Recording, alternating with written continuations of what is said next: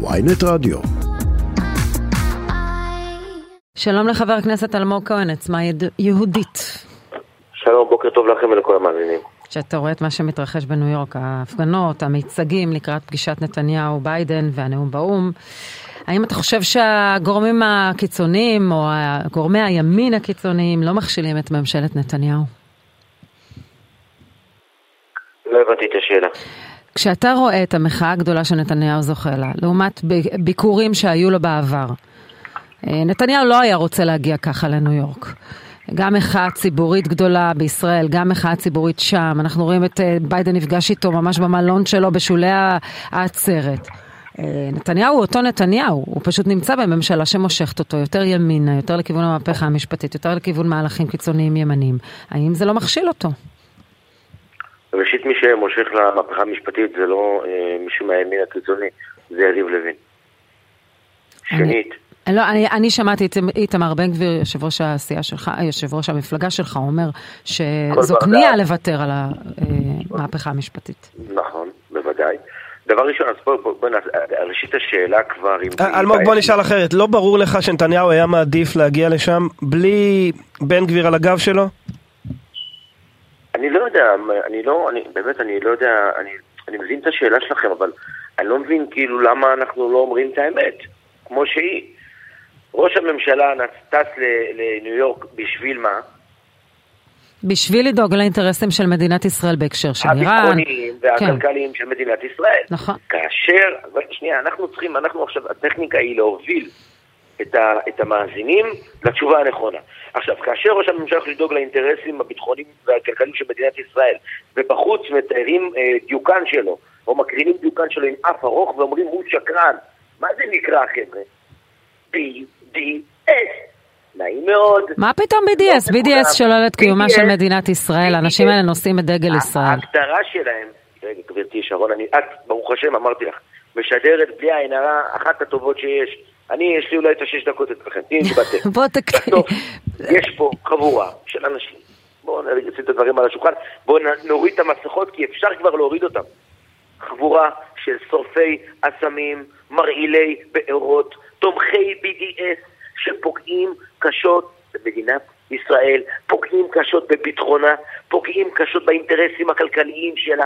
מדובר בחבורה מטורללת, חסרת קשר לשמאל, חסרת קשר לערכים, חסרת קשר ליכולת לנתק את עצמם מהרצון הפוליטי שלהם לנצח, לבין זה שיש ראש ממשלה שהולך לייצג אותנו באינטרסים, אני יודע לומר לך, לכם, סליחה, סופר קשורים לביטחון ילדינו. חבורה הזאת חבורה מטורללת. וככה צריך להתייחס אליהם. אז קודם כל, אני, אתה, כשאתה כולל את החבורה המטורללת, אתה כולל אנשים שנתנו עשרות שנים למדינת ישראל, אנשי ביטחון, כלכלה, אקדמיה.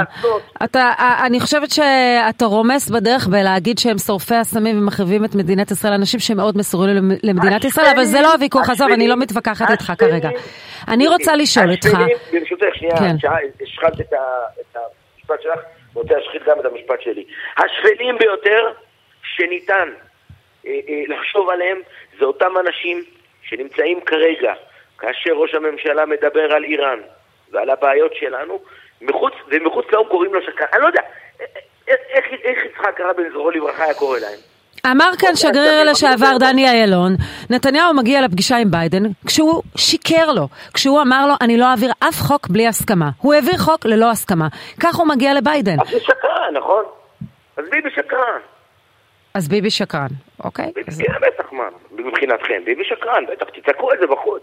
בגלל זה שורפי הסמים ומרעילי בארות. עכשיו, ואם לארצות... אבל רגע, שנייה, תעזוב, אז עזוב את המחאות. לא ארצות הברית, נשיא ארצות לא הברית ביידן. אין לנו פה, רגע, רגע, אין לנו כן. פה ילדים לגדל? אין פה דור זה בדיוק מה שמדאיג את האנשים שמפגינים, הילדים שהם צריכים לגדל. תאגרו כוח, שנייה, תאגרו כוח, מה שנקרא, קחו רגלי אחור, תסתדרו על עצמכם.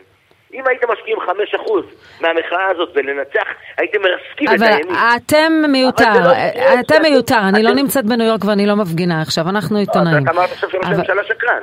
לא, אני לא, אמרתי, לא אני ציטטתי את מה שדני אילון אמר.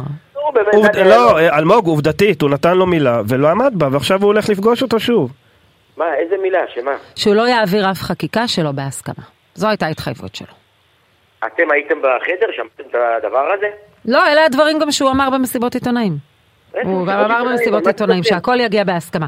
אבל בוא נשים... אנחנו, אז מה, התרגיל? שנייה, מה התרגיל? התרגיל הוא מאוד פשוט. אל תתקדמו בלי הסכמה!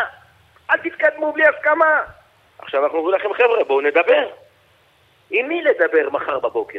לא מחר, עוד שעה אני מוכן לדבר, תמצאי לי שם אחד. עם מי שמציג פשרה בבית הנשיא, ואז הליכוד מוציא הודעה דקה אחרי שהוא מתנגד לזה. רגע, אתם בעד פשרה? עוצמה יהודית אמרה שפשרה כן. זה כניעה. שרון, אני לא קורא לזה כניעה. יש לך שם להביא לי? של מה? של מישהו שעכשיו עוד שעה אני נוסע, מתחיל את היום שלי, עד, עד בערך שתיים בלילה אני חוזר, כל הזמן הזה תמצאי לי שם אחד של מישהו שאפשר לדבר איתו. את, אתם...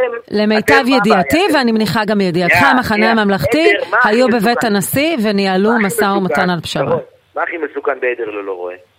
מה הכי מסוכן? כאשר יש עדר ללא רועה, כאשר המובילים שלו הולכים לכיוון התהום, את יודעת מה קורה? אני פחות מבינה בצאן. אז אני מבין בצאן. הולכים לכיוון הצוק. וכולם נופלים מהצוק. אבל אה, אתה יודע, בצד השני יש מי שחושב שאתם עושים את זה. אז בצד. השני יש מי שרואה שהקואליציה? הזו לא מונהגת את על ידי ראש הממשלה? אלא על ידי איתמר בן גביר וסמוטריץ', ישראל, ואין רואה, בדיוק. ככל שתפגעו יותר במדינת ישראל, תבצרו אותנו בעמדותינו, ועוד סוד קטן, אתם יכולים להפסיד גם בבחירות הבאות. חבר הכנסת כהן, תגיד לי, מה אתה מציע לנתניהו? מצפה מנתניהו אה, מול, ה- מול ביידן שהולך אה, לבקש ממנו לרסן בנייה בהתנחלויות, לתת הקלות לפס, לפלסטינים, ל- להתניע תהליך מדיני? תמורת היוזמה הסעודית כמובן. לא היוזמה, הנורמליזציה הסעודית. ראשית אני אומר, כדי שהמאזינים יבינו, כאשר ראש הממשלה אה, לשעבר לפיד היה באו"ם, אתם זוכרים?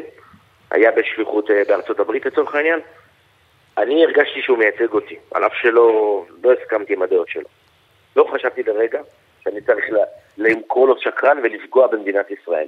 איך אומרים, הפ- אה, בסוף הרצון שלהם, so called לשמור על התינוק, וזה גם מה שגורם להם לשפוך אותו עם המים. אבל שוב, אין אבל זה לא קרה. בעבר, זה קורה רק באירוע הזה.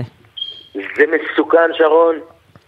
שרון זה סופר מסוכן. חבר הכנסת כהן, אה, בסדר, על, אבל- אבל המפגינים, על המתנגדים. דיברנו כבר. מה אתה אומר לנתניהו, שהולך לשמוע היום ולקבל ציפיות מאוד ברורות מביידן, גם בנוגע לנושאים שמאוד מאוד רגישים מבחינתכם?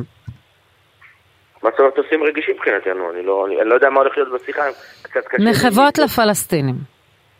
מחוות לפלסטינים. אה, אני לא יודע מה זה מחוות, צריך להגדיר לי מה הכוונה, אני לא, לא מבין. ריסון של הבנייה בהתנחלויות. לא, ריסון של הבנייה בהתנחלויות זה לא בא בחשבון. כלומר, גם אם זה אומר לוותר על... הסעודים גם דיברו על כך שלפחות השר החוץ התראיין, הסעודי התראיין ואמר שהנושא של טיפול בישות הפלסטינית אה, אה, כמדינה גם יעמוד על הפרק. האם זה עומד על הפרק מבחינתכם?